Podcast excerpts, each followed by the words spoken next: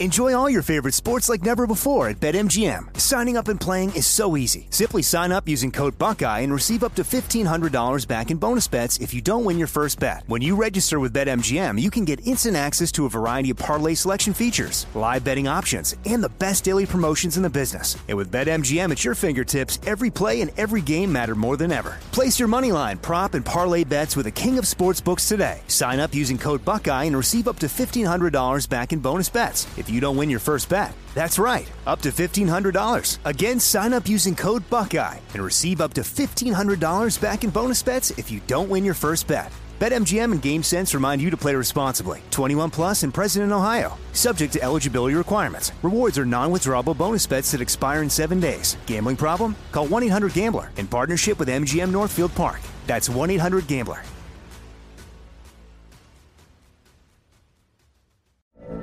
From BBC Radio 4, Britain's biggest paranormal podcast is going on a road trip. I thought in that moment, oh my God, we've summoned something from this board. This is Uncanny USA. He says, Somebody's in the house, and I screamed. Listen to Uncanny USA wherever you get your BBC podcasts, if you dare.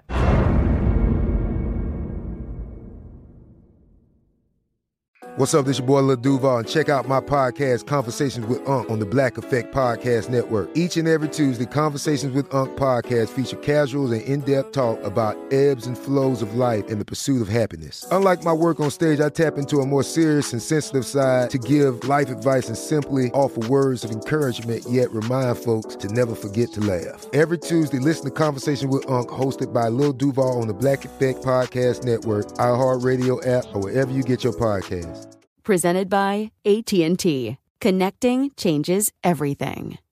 This is your moment, your time to shine, your comeback. You're ready for the next step in your career and you want an education employers respect. So you're not just going back to school, you're coming back with Purdue Global. Backed by Purdue University, one of the nation's most respected public universities, Purdue Global is built for people who bring their life experience into the online classroom.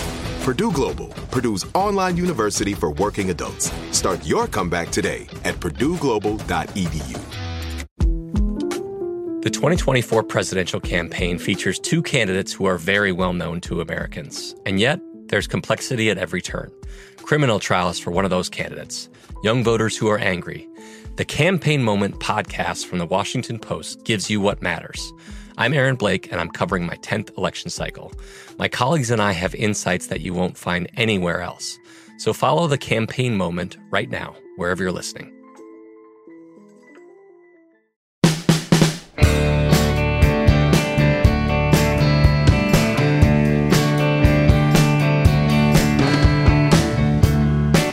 This is Lee Habeeb, and this is Our American Stories, and we tell stories about everything here on this show. Our next story is on our 18th president, Ulysses S. Grant, and his friend and associate, Ely Parker, the first Native American appointed to a cabinet level position in United States history. Grant came to the West first as a soldier. He was uh, went to West Point, and one of his first assignments, he was sent out to Missouri, and then during the Mexican War, he was sent to fight in Mexico. When he was about to go, he was already engaged to a girl named Julia, whom he would marry, and she kept saying to him, "You know, you're you're going to be killed by the Indians. You're going to be killed by the wild Comanches." He said, "Don't worry about it. I'm all right." He wasn't afraid of the Indians, but when he got into Mexico, it was the very first time he saw people of Native American descent.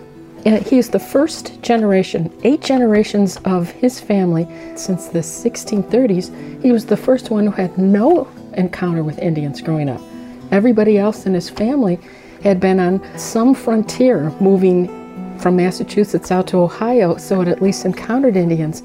He saw the poorest of the poor in Mexico who were uh, descendants of Indians and Native people themselves. And he said, This country is so beautiful, and the mistreatment of these people who are at the bottom of society by the wealthy and the powerful is terrible. And that shook him deeply. He then later was assigned to California as a soldier after the Mexican War. And he said, Here the Indians. They were nicknamed the Digger Indians because they survived by gathering nuts and roots. He said, They're used like beasts of burden by the, the men seeking gold in the gold fields. He said, This is terrible. And he used to write again back home to his family Don't tell me about civilization. Don't tell me that the white man is bringing civilization to the Indians. The only civilization uh, that they ever brought uh, was smallpox and whiskey. You get a sense of right from the start, he had immense sympathy for them. In fact, he did a painting when he was a student at West Point, and it's an Indian woman and man trading. So we know from his letters and later in his memoirs, he must have had some innate sense of these are good and decent people. He did not like war. So the thought that you would go and slaughter people that he felt had done nothing except be the original occupants of the land as he said. He didn't like that. I think if he had been allowed to choose his own life for himself, he would have been a farmer and he would have stayed on the land in Ohio. And he loved animals. He never, ever, ever went hunting. He loathed hunting. Unlike his the, the children he was growing up with, he had a respect for nature. To me, he meant he was kind of had a more sympathetic view to creation and reality. Not normal to his time in question, and maybe still not normal today. His best friend, Ely Parker, who was a Seneca Indian, he said there was something innately Indian about U.S. Grant.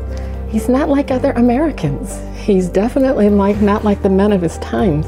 This man who's going to be known for these horrible battles in the Civil War had a kind of innate sympathy for nature and uh, a kind of Indian way about him. At least that's what Parker noticed about him. Parker was born in western New York. He's a Seneca. He was born on a, the Tonawanda Indian Reserve. And right from the start, he was just a remarkable student. He wanted to learn.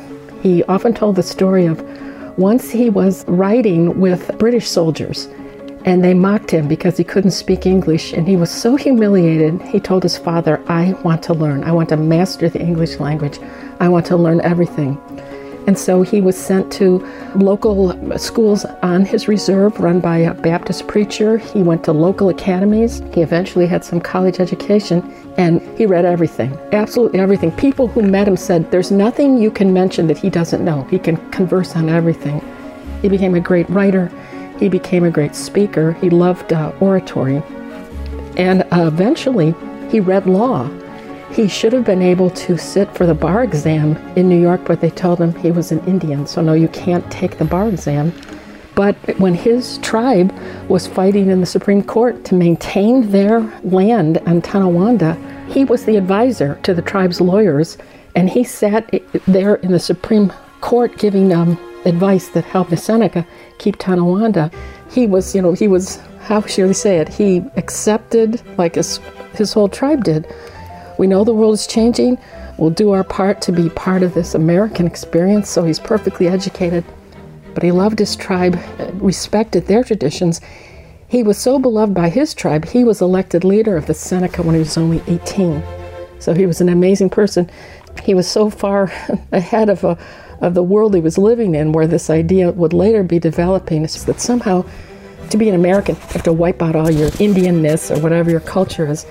He used to say, No, you can be both. You can retain your traditions, but you can still be part of this new American experience. He, he himself, if he could have voted, he would have voted Democratic. He liked Stephen Douglas, who believed in settling the West, not looking back, uh, you know, letting slavery die, and um, building a tremendous American civilization, all of us together out west. So he's a fascinating human being. But he needed to get a job, and his job was he became an engineer. And he worked on the canals in New York. Finally, he got a job right before the Civil War working for the U.S. Treasury. And he was the superintendent of all the lighthouses in the Great Lakes. And then, right about 1859, mm, he gets a job building a custom house out in Galena, Illinois, and that's where he's going to meet U.S. Grant. And you've been listening to Dr. Mary Stockwell tell the story of Ulysses S. Grant and Ely Parker. And Parker is the first Native American appointed to a cabinet level position in United States history. And of course, Grant, who had these special, special feelings for American Indians, identified with them. And if you know and hear more about Grant's life, you'll come to understand it. Go to Our American Stories and listen to this story of Ulysses Grant. When we come back, more of this remarkable American story here on Our American Story.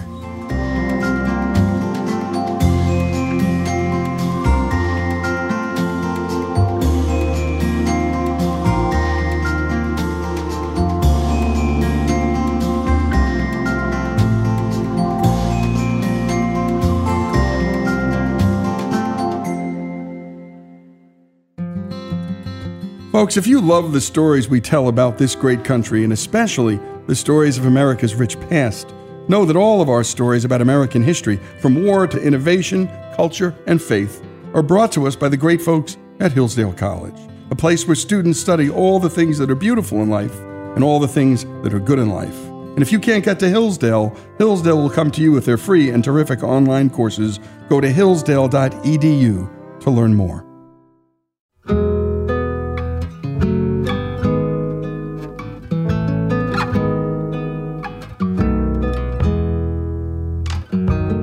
And we return to Our American Stories and the story of Ulysses S. Grant and Ely Parker, the first Native American appointed to a cabinet position. When we last left off, Ely Parker, a young man on the move, had been sent to build a U.S. Customs House in Galena, Illinois, where you would meet U.S. Grant. Let's return to Dr. Mary Stockwell.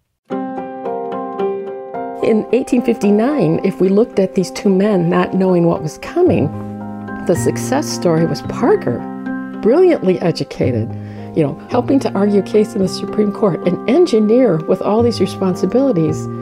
He was at the height of what you could be as an ambitious young American in the 1850s. Grant was a failure. Grant has fallen on hard times. He missed his family. They were living in Missouri, his wife and children. He starts to drink and he, um, he has a parting of the ways with the Army. He leaves the Army, resigns, go back to Missouri. He fails at everything. The farm fails everything. Finally, his father, who's a very wealthy man who had been a, a farmer and then a tanner, had a tannery and then he built this big leather business across the Midwest. He gives his son a job, just a clerk again, in a leather store in Galena. Something Grant hated. And that's where Parker meets him. Parker comes in to buy leather goods and he's fascinated by this man who's about his same age, this man Ulysses Grant. And that anytime he goes in the store to buy something, Grant hides in the back room and waits till the customers are gone. While Parker waits to talk to him because he said, I like him. He's behaving more like he's Seneca, like he's Indian. Parker said, White men love to talk and love to brag and love to say, Hello, how are you? And he said they never shut up. You don't have to be a loudmouth. You don't have to be gregarious. You must be stoic, calm, respectful, and slowly you get to know him. And slowly, Parker befriended Grant. Then the Civil War begins, and U.S. Grant eventually darts his way back into the Army, becomes a general, and Parker, who's a Democrat, as soon as Lincoln is elected, loses his office because he's been working for the Buchanan administration and he's not a Republican. He goes back home to Tonawanda and is just trying to farm. He tries and tries, let me in the army. He goes to everyone asking, let me serve. But even Seward says to him, oh, this is a white man's war go back home and farm. But eventually, U.S. Grant helps him. He gets him a job because he has perfect English, perfect speaking, perfect writing, perfect penmanship. This is the time before anything typewritten, so your secretary must be able to write anything quickly in a perfect handwriting. You know, telegrams are beginning, but letters are still the main means of communication. U.S. Grant gets him a job working for another general but when Grant's own secretaries are so miserable and they can't clearly state what is happening, you know, writing the letters for Grant, they realize the man who's got the great penmanship, the man who's really the most educated and genius, is this young guy Parker. And they take him and they assign him to Grant. He's chosen because, again, of his ability to communicate, his perfect handwriting, and it's not like a secretary today where you dictate it. It would be more like Grant has to figure out what to say. Parker, helps him say it, helps him communicate with Washington, D.C. And after Vicksburg, Grant is the big general. Grant says, This is the man I need. You can often see drawings. Newspaper reporters would be drawing pictures at the time as they start to follow Grant coming from Vicksburg out to Tennessee, up to Virginia to finally fight Robert E. Lee. And you would always see Parker behind him in his uniform, and he would have an ink bottle tied to the buttons on his vest coat or his coat, tied with a rope. He was always with him, always behind him, and uh, did a tremendous job. When they get to Appomattox, and Robert E. Lee is supposed to come in and sign surrender agreements, another secretary is so shaken, can't even hold the pen, and he turns to Parker and he says, You do it. So it's Parker who will do all the agreements, all the surrender. And, and in fact, when Lee saw him standing there as Union uniform, he became offended because he thought, oh, Grant has a, a freed slave or a free black working for him. Then he looked closer. He looks closer. He goes, no, he's, he's, he's an Indian. And he ran up to Parker and shook his hand. He said, you're, you know, the, the only American in the room. And Parker scolded him a bit. He said, no, we're all Americans. We're all Americans. Parker often said, too, that was a dramatic meeting. He said the next day they had another meeting, Lee and Grant, like in an apple orchard. He said that was a far more dramatic meeting. He said, I'm, I'm sitting there with my portable desk. He is, I'm writing and writing. And he said, I wish someone would have painted that day. E. Lee seemed to really more realize this was over. And it, he said, it's to see these two men. One who had been so famous in the Mexican War, Lee, the other, Grant, who had been really a failure as a soldier, to see their lives flip upside down. Lee is now leading the ruined life, and Grant is at the height of his popularity and the height of his fame. It was just almost unbelievable to sit there and to chronicle this in, in the papers he was writing that would head back to Washington, D.C. When U.S. Grant is inaugurated president, he makes this strange comment in his first inaugural address. Everybody assumes he's going to talk about the South. Let's not hate, let's get back together. But he also makes a strange comment. He said, The original occupants of the land, I'm in favor of anything that will help in their civilization and citizenship. And it's got this like tinny quality. Why is he talking about the Indians? He should only care about the South. People forget he's inaugurated in 1869. What did he do between 1865 and 1869? Well, that's when he was general of the army. And he looks west and he says, We're going to come up with an Indian policy that is humane. And he said, I, I do not want no more murdering, no more killing. He'd been a general in the Civil War when things like the Sand Creek Massacre occurred out in Colorado. And he said, This is terrible. You can't just murder people willy nilly. There's no you must not massacre the Indians. We got to figure out a way to save them. And so he turned to many people. He asked Sheridan to help him. Sheridan was just Civil War all over again, kill all the Indians. He turned to Sherman. Come on, give me some ideas. He turned to many generals. Finally, the person who helped him the most was Parker. Parker remains at his side. He now assigns him to go out west to sit in many of these Indian councils and he says, just go out and listen to these people.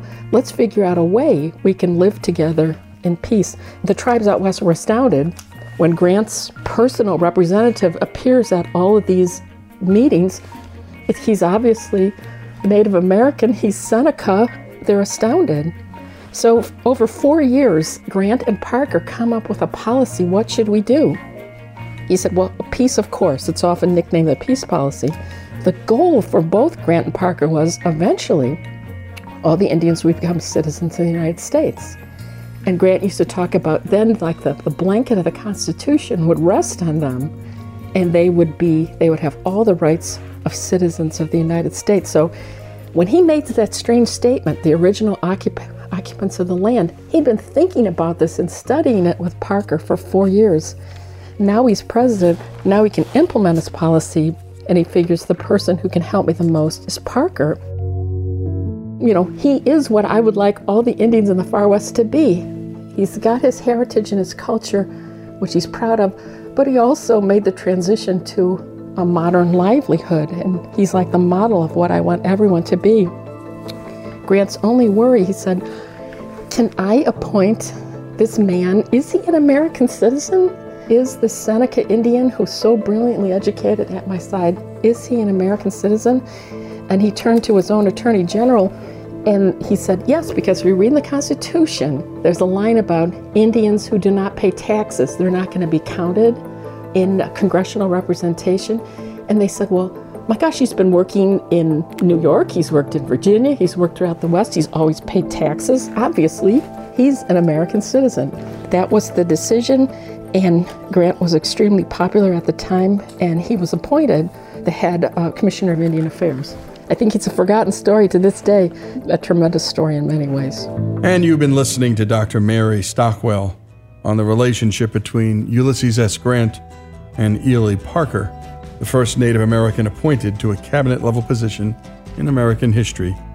That story continues here on Our American Stories.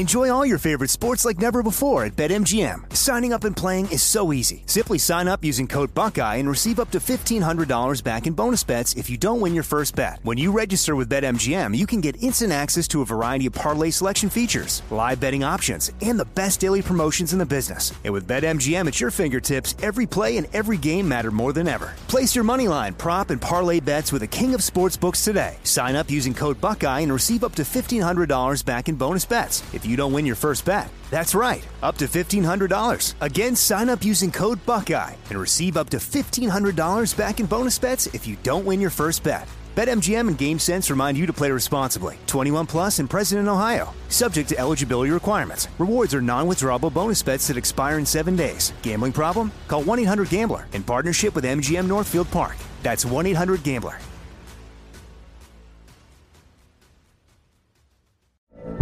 From BBC Radio 4, Britain's biggest paranormal podcast is going on a road trip.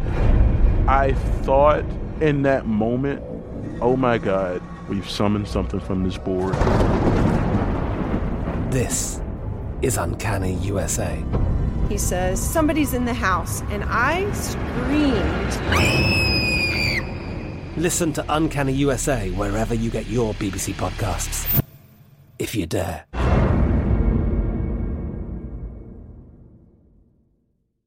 This show is sponsored by BetterHelp. We all carry around different stressors in our lives, big ones and small ones. If we keep them bottled up, boy, that can be a real problem. Therapy is a safe space to get things off your chest, to figure out how to work through whatever's weighing you down.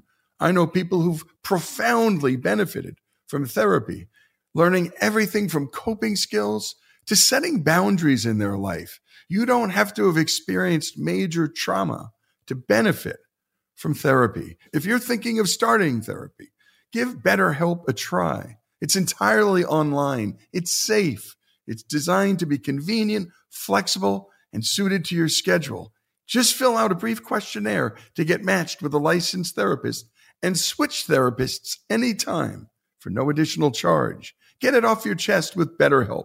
Visit betterhelp.com slash OAS today to get 10% off your first month. That's betterhelp.com slash OAS. BetterHelp, H-E-L-P dot com slash OAS. With Lucky Land slots, you can get lucky just about anywhere. Dearly beloved, we are gathered here today to... Has anyone seen the bride and groom? Sorry, sorry, we're here. We were getting lucky in the limo and we lost track of time. No, Lucky Land Casino, with cash prizes that add up quicker than a guest registry. In that case, I pronounce you lucky. Play for free at LuckyLandSlots.com. Daily bonuses are waiting. No purchase necessary. Void where prohibited by law. 18 plus. Terms and conditions apply. See website for details. The 2024 presidential campaign features two candidates who are very well known to Americans. And yet, there's complexity at every turn. Criminal trials for one of those candidates. Young voters who are angry. The Campaign Moment podcast from the Washington Post gives you what matters. I'm Aaron Blake, and I'm covering my 10th election cycle. My colleagues and I have insights that you won't find anywhere else. So follow the campaign moment right now, wherever you're listening.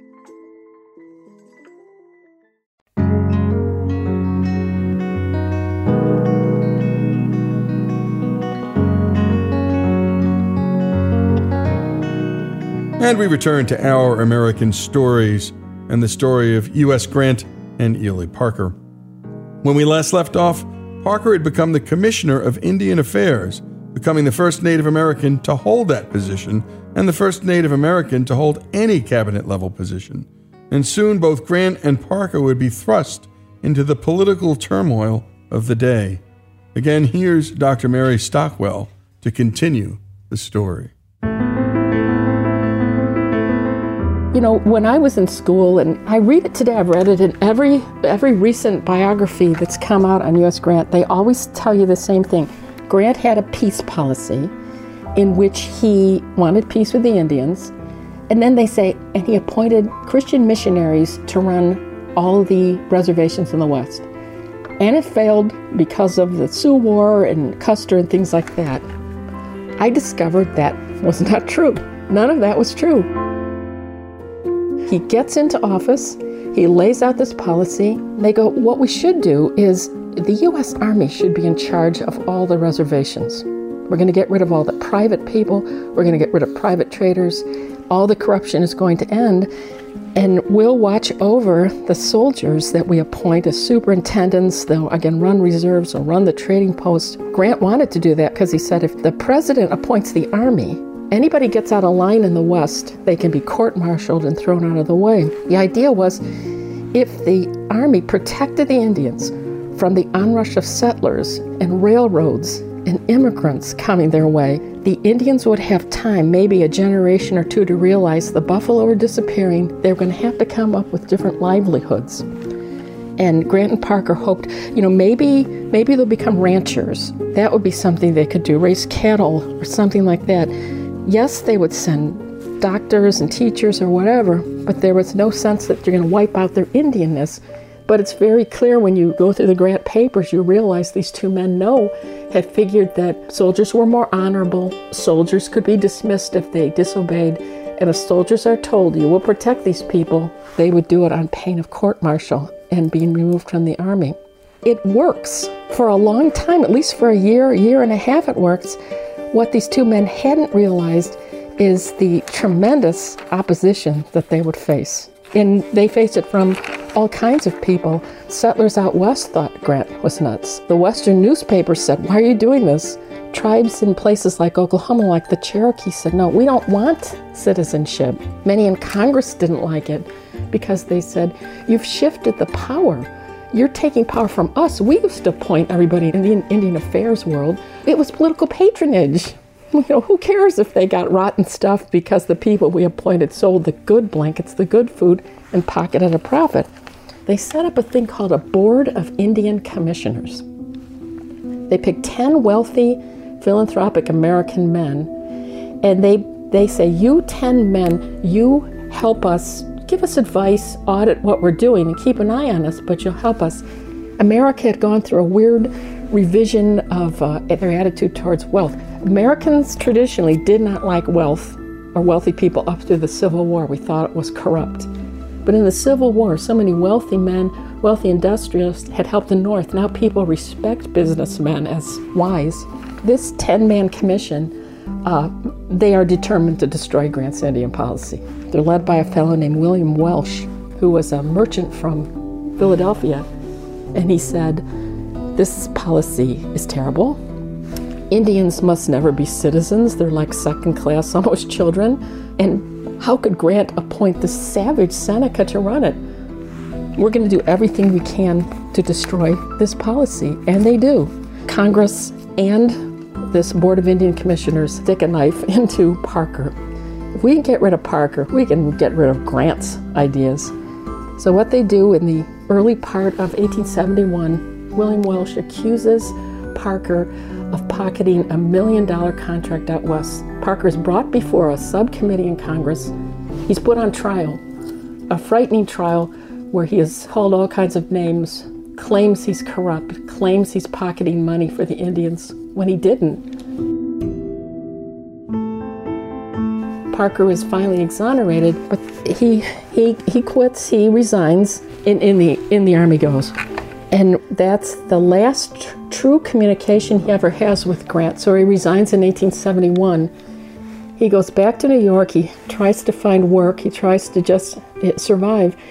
He sees Grant only one more time when Grant is out of office and Grant's setting off on a world tour. Parker comes to meet him and he brings him the desk. He has saved the desk from the McLean courthouse where they signed the peace agreement in 1865. And he offers that to Grant. He never sees Grant again. Grant will later be sick and dying outside of Saratoga, New York, and it's like his summer home. Parker will try to come and meet him, but Grant's son really disliked him and he wouldn't let him near him, would never let him say goodbye to him. Grant, before he dies, writes his memoirs. He never ever discusses his Indian policy, which was in the beginning so creative. He never discusses it. The stories I told you at the beginning, those are all from his memoirs when he talks about the Indians and his sympathy. He never, never discusses it. Well, just walks away from the sadness and the disaster of it, and the wars too, out west. The neat thing about Parker, Parker goes on to help write a book. He writes a book on the Iroquois. It's probably the first true study of an American Indian tribe that doesn't denigrate them you know, that, oh, they're uncivilized, but it shows the Haudenosaunee, it shows the Iroquois Confederacy, the Seneca Nation in a positive life. That's going to be the beginning of getting American scholars to stop saying Indians are savages. Aren't you? Aren't we happy that we crush them? And it gets us to respect them. And I should say, by 1924, all American Indians were given citizenship if they didn't already have it. That was because so many young Native Americans had fought in the First World War. It was a it was a, a thank you to them. So Grant's vision that we're all one nation, that to be an American doesn't mean you're a descendant of the Puritans. It means you're here, you're on this great ship of state. You can be a mix of people, and it doesn't matter where your ancestors came from because we are we have these legal rights and we have an identity through the law. I think he reminds me of a, a, poem um, Walt Whitman used to write about it, A Song of Democracy, where he talks about all of us on this ship coming from all over the world uh, and, and together heading into the future as Americans. That to me is the great vision these two men had. So I think of Grant like Ulysses and this beautiful, you know, story of the Odyssey, where somehow Grant has this vision: we'll all be together on some grand adventure, all of us, um, my ancestors, who go back to the Puritans, all the Indian tribes, he welcomed my ancestors, poverty stricken Catholic immigrants from Europe. He wanted the freedmen in the South, uh, the freed blacks to be part of it. Somehow we're all going to be under the Constitution, and that's what it is to be an American, and we go forward together. And a great job, as always, by Monty Montgomery on the production of the piece and the storytelling. And a special thanks to Dr. Mary Stockwell on her contribution. Her book is Interrupted Odyssey Ulysses S. Grant and the American Indians. Go to Amazon or the usual suspects and pick up a copy. And what a story! Grant had a peace policy, it turns out, but my goodness, putting the U.S. Army in charge, well, it seemed like a good idea, worked for a bit, but in the end proved to be disastrous. And in the end, nobody really wanted his policy. Even the Indians didn't want it. The story of U.S. Grant and Ely Parker here on Our American Story.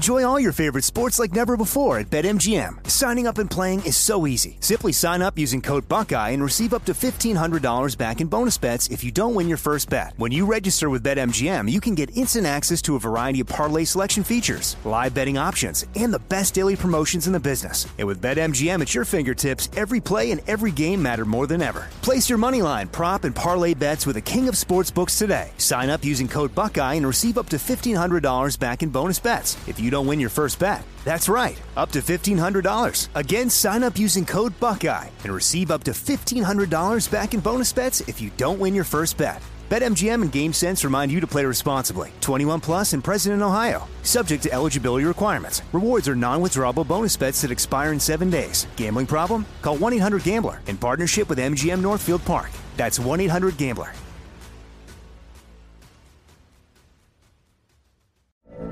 From BBC Radio 4, Britain's biggest paranormal podcast is going on a road trip. I thought in that moment, oh my God, we've summoned something from this board.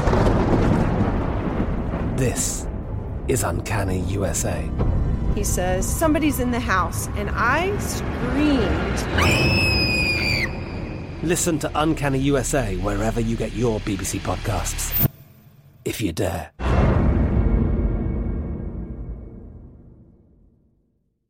Xfinity has free premium networks for everyone this month, no matter what kind of entertainment you love. Addicted to true crime? Catch killer cases and more spine-tingling shows on A&E Crime Central. Crave adventure? Explore Asian action movies on Hi-YAH. Searching for something extreme? Check out skating, snowboarding, and more on Fuel TV Plus, the global home of action sports. And find crowd-pleasing bops on iHeartRadio's Hit Nation playlist. There's new free shows and movies to love every week. Say free this week in your Xfinity voice remote. It is Ryan here, and I have a question for you. What do you do when you win? Like, are you a fist pumper? A woohooer, a hand clapper, a high fiver. I kind of like the high five, but if you want to hone in on those winning moves, check out Chumba Casino. At ChumbaCasino.com, choose from hundreds of social casino style games for your chance to redeem serious cash prizes. There are new game releases weekly, plus free daily bonuses. So don't wait. Start having the most fun ever at ChumbaCasino.com. No purchase necessary. VGW. Void were prohibited by law. See terms and conditions. 18 plus. The 2024 presidential campaign features two candidates who are very well known to Americans. And yet, there's complexity at every turn. Criminal trials for one of those candidates, young voters who are angry. The Campaign Moment podcast from the Washington Post gives you what matters. I'm Aaron Blake, and I'm covering my 10th election cycle. My colleagues and I have insights that you won't find anywhere else. So follow the Campaign Moment right now, wherever you're listening.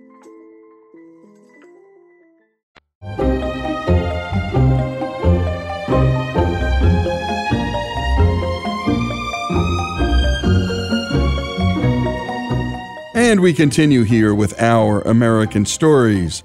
And our next story comes to us from a man who is simply known as the History Guy. His videos are watched by hundreds of thousands of people of all ages on YouTube. The History Guy is also heard here regularly on Our American Stories.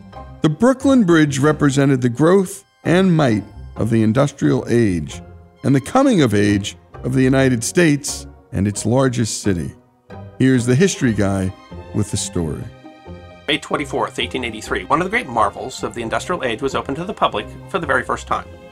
A procession of 24 coaches, the first one of which carried U.S. President Chester Arthur and New York City Mayor Franklin Edson, crossed the 6,016 foot suspension bridge, one and a half times longer than any suspension bridge that had been built to that time, across the East River between New York City on Manhattan Island and Brooklyn on Long Island. The headline of the New York Times that day read, Two Great Cities United, although the Times gave its relative opinion of those two great cities the next day when they mentioned that the residents of Brooklyn would be happy to avoid a sometimes difficult ferry ride, but the residents of New York City had no great cause for celebration, as not one in a thousand of them would ever find occasion to use the new structure. The carriage carrying President Arthur and Mayor Edson was not actually the first carriage to cross the Brooklyn Bridge. That event had occurred 10 days earlier, and the honor of being the first to cross the bridge in a carriage went to Emily Warren Roebling, wife of the chief engineer. In her lap, she carried a white rooster, which was supposed to represent victory. Mrs. Warren was said to be concerned that the bird might peck her or try to escape the carriage. The bird itself was said to have crowed the whole way and did not seem to appreciate the role it had to play in the spectacle. The purpose of the crossing was not merely to give Mrs. Roebling and her rooster the honor of being the first to cross the bridge, which she had played such a significant role in building, but also to test whether the horse's trotting would make the bridge wobble. The bridge didn't wobble, but New York City residents might not have been convinced as to how strong the bridge was until the following year when showman P.T. Barnum famously walked 21 elephants and 10 camels across it at the same time.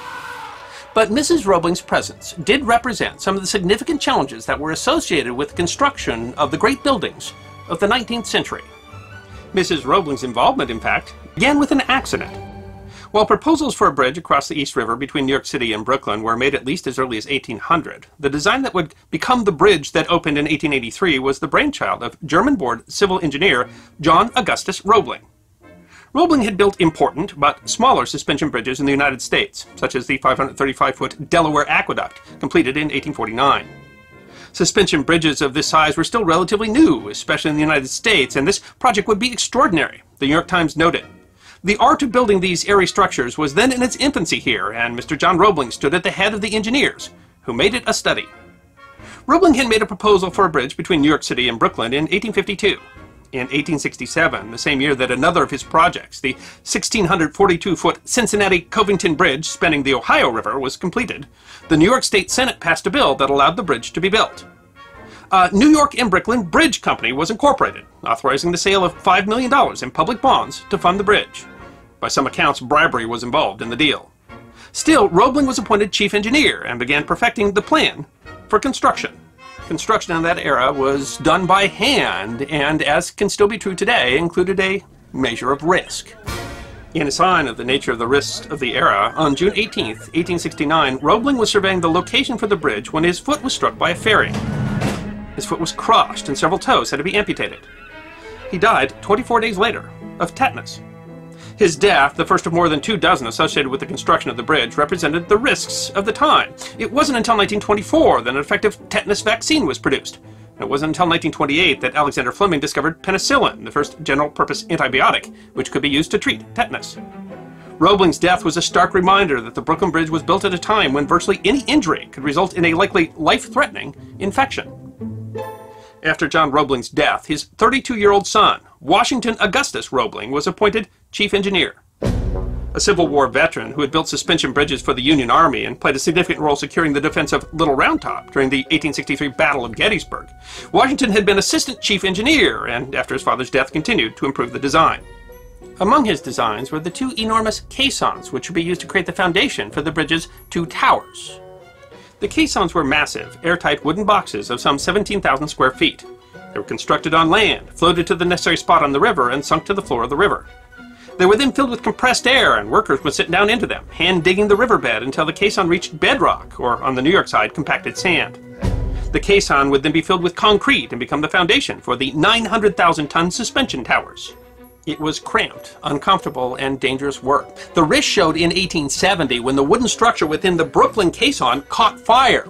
Roebling was eventually forced to flood the caisson to put the fire out, and it delayed construction for several months. But there were more risks, among them a particular risk called caisson disease. The Brooklyn Bridge was not the first example of caisson disease. Doctors as far back as the 18th century had noticed the deadly form of rheumatism that occurred with workers who worked in pressurized environments. The illness was more clearly noted in 1871 among the workers working in caissons building the St. Louis Eads Bridge. Twelve men died from the not well understood condition, whose characteristic painful symptoms resulted in the name, the bends. The cause was decompression sickness, a condition that is the result of dissolved gases coming out of solution into bubbles inside the body on depressurization. In 1873, the project physician, Andrew Smith, noted 112 cases of the illness among the caisson workers on the Brooklyn Bridge, eventually resulting in 14 fatalities. Smith coined the term caisson disease. Among those that contracted the condition was Washington Roebling, who frequently went into the caissons to supervise work. The painful condition left him incapacitated and forced to supervise construction from his bed. His wife, Emily, became his intermediary, relating his instructions to his assistants and reporting on the construction to him. She became an expert on bridge construction and materials and navigated the political waters of contracts and the Board of Trustees. She would later write to her son that, I have more brains, common sense, and know how generally than have any two engineers, civil or uncivil. While she fought to maintain her husband's title as chief engineer, she is generally recognized to have been the de facto chief engineer of the project through its completion. Her experience represented the difficulty faced by women in the 19th century. At the bridge opening, Speaker Abram Stevens Hewitt described the bridge as an everlasting monument to the sacrificing devotion of a woman and her capacity for higher education from which she has been too long disbarred. But the role that resulted in her carrying the rooster across the bridge in her carriage also underlined the plight of the 112 men whom Dr. Smith had diagnosed with caisson sickness. The condition, today called decompression sickness, can be effectively prevented with careful decompression procedures.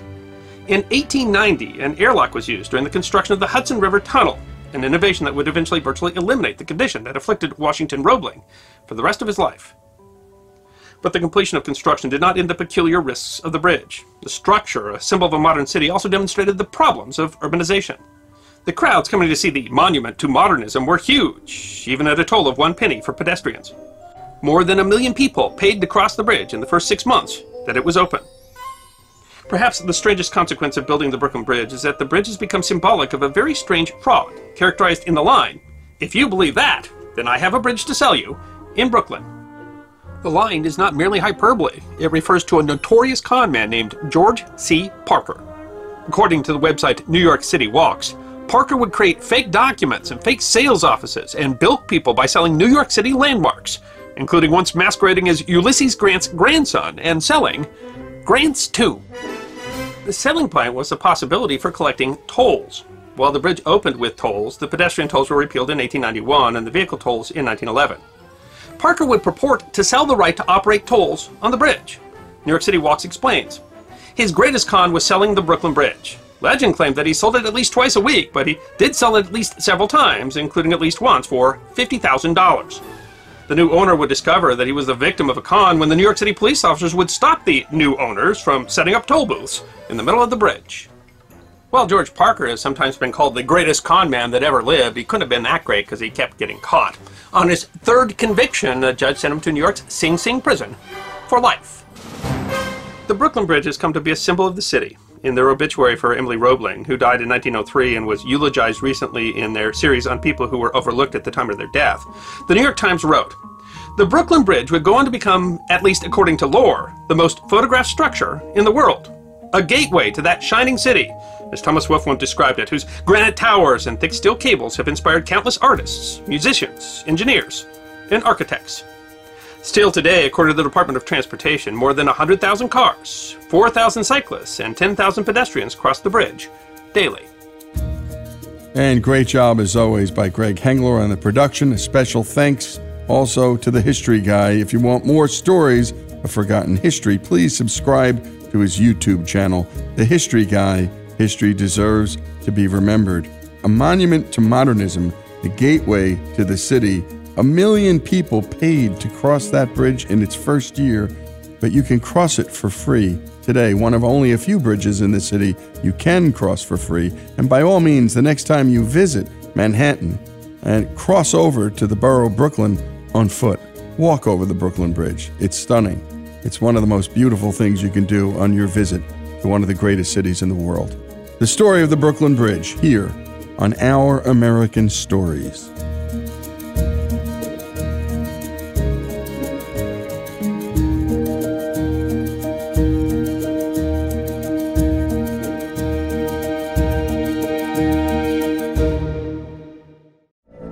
From BBC Radio 4, Britain's biggest paranormal podcast is going on a road trip.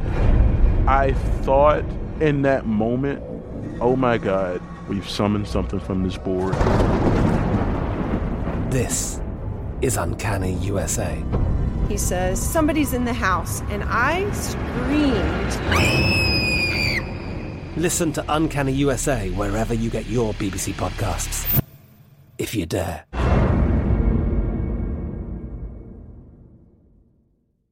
Xfinity has free premium networks for everyone this month, no matter what kind of entertainment you love. Addicted to true crime? Catch killer cases and more spine-tingling shows on A&E Crime Central. Crave adventure? Explore Asian action movies on Hi-YAH. Searching for something extreme? Check out skating, snowboarding, and more on Fuel TV Plus, the global home of action sports. And find crowd-pleasing bops on iHeartRadio's Hit Nation playlist. There's new free shows and movies to love every week. Say free this week in your Xfinity voice remote. This is Malcolm Gladwell from Revisionist History. eBay Motors is here for the ride. With some elbow grease, fresh installs, and a whole lot of love, you transformed 100,000 miles and a body full of rust into a drive that's all your own. Brake kits, LED headlights, whatever you need, eBay Motors has it. And with eBay Guaranteed Fit, it's guaranteed to fit your ride the first time, every time, or your money back. Plus, at these prices, you're burning rubber, not cash. Keep your ride or die alive at ebaymotors.com. Eligible items only, exclusions apply. Are you still searching for your perfect place to call home? Well, now is the time to buy at Fisher Homes. If you're looking to move in before the end of 2024, May could be your last opportunity to start building your dream home and close before the year's end. If you're hoping to move in even sooner, Fisher Homes also has homes that are move in ready and waiting for you, where you can start enjoying the benefits of homeownership even faster. Schedule your personal tour with a new home advisor today at FisherHomes.com and make this spring the season you find your perfect home sweet home.